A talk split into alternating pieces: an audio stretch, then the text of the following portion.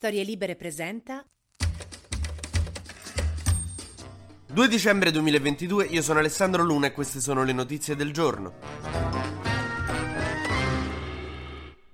Ieri il presidente americano Biden e il presidente francese Macron si sono incontrati a Washington per parlare di Putin con lo stesso spirito con cui io e i miei amici ci siamo incontrati per parlare di Mirchetto che dopo un anno è ancora insopportabile e comincia a diventare un po' violento. Adesso non tutti prendono bene le rotture e la fine di una grande storia, nel caso di Putin quella dell'Unione Sovietica, nel caso di Mirko quella della sua ultima relazione. Però eh, inizia a essere passato un po' di tempo, entrambi ve ne dovete fare una ragione. Macron e Biden si sono incontrati in un ristorante italiano di Washington, che è una cosa molto carina, figa io consiglio a Biden di portarci Macron, di portarci chi ci vuole, ma non Meloni perché sennò rischiamo veramente di uscire dalla Nato perché nella carbonara c'era la panna. Joe Biden si è detto pronto ad incontrare Putin, però anche in quel caso in un ristorante di sua scelta perché il cuoco di Putin sarà molto molto bravo, però il curaro nella mousse non sta tanto bene. Il ministro degli esteri russo Lavrov ha detto che la Nato partecipa al conflitto e per noi è una minaccia. Insomma, è convinto che la Nato sia parte attiva della guerra in Ucraina, come io sono convinto che la ragazza che al forno dove vado a fare pausa pranzo ci stia provando parlando chiaramente con me, se no perché si siederebbe sempre al tavolo accanto a me, perché ci sono solo due tavoli. Mm.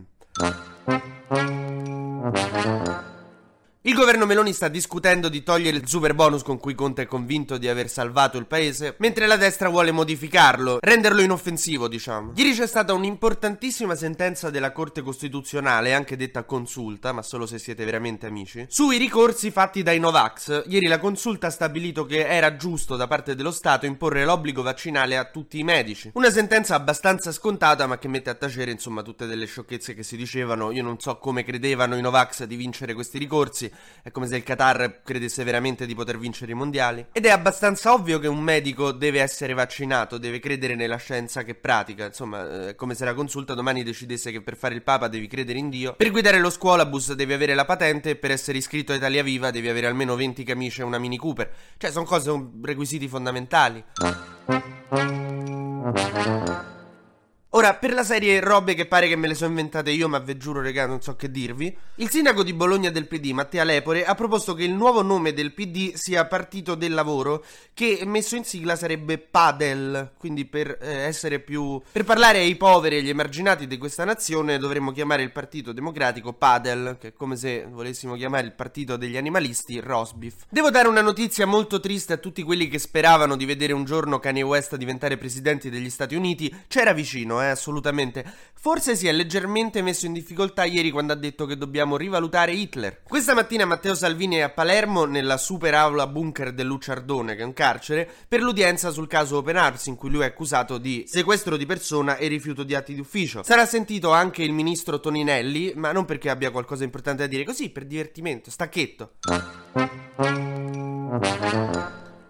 Il presidente del Consiglio europeo Charles Michel è andato in Cina per incontrare il presidente cinese Xi Jinping e chiedergli: Senti, puoi usare la tua influenza per far ragionare un po' Putin? Xi gli ha risposto: Intendi il Covid? Gli devo tossire addosso. Naturalmente si riferiva all'influenza politica, che tra dittatori, no? Così iniziate a chiacchierare di quanto vi piace violare i diritti umani, poi una cosa tira l'altra e vi ritrovate anche sulla guerra in Ucraina. Mentre chiudiamo con una nota calcistica: ci sono i mondiali e vi consiglio sempre di informarvi al massimo su cosa stanno facendo le squadre, come stanno andando nel caso che il vostro problema sia che ci sono troppe ragazze che ci provano con voi e non sapete in che maniera fargliela scendere subito. E poi guai in casa Juve, si è dimesso come sapete tutto il CDA della squadra. Sembra che ci siano state delle irregolarità che potrebbero far fuori tutta la dirigenza. Forse l'errore è stato quello di affidare i conti della Juve alla suocera di Sumauro.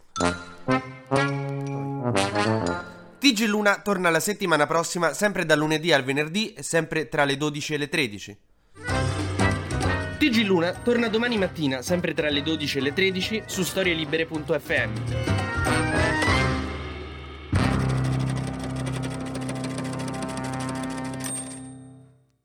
Una produzione storielibere.fm di Gianandrea Cerone e Rossana De Michele. Coordinamento editoriale Guido Guenci.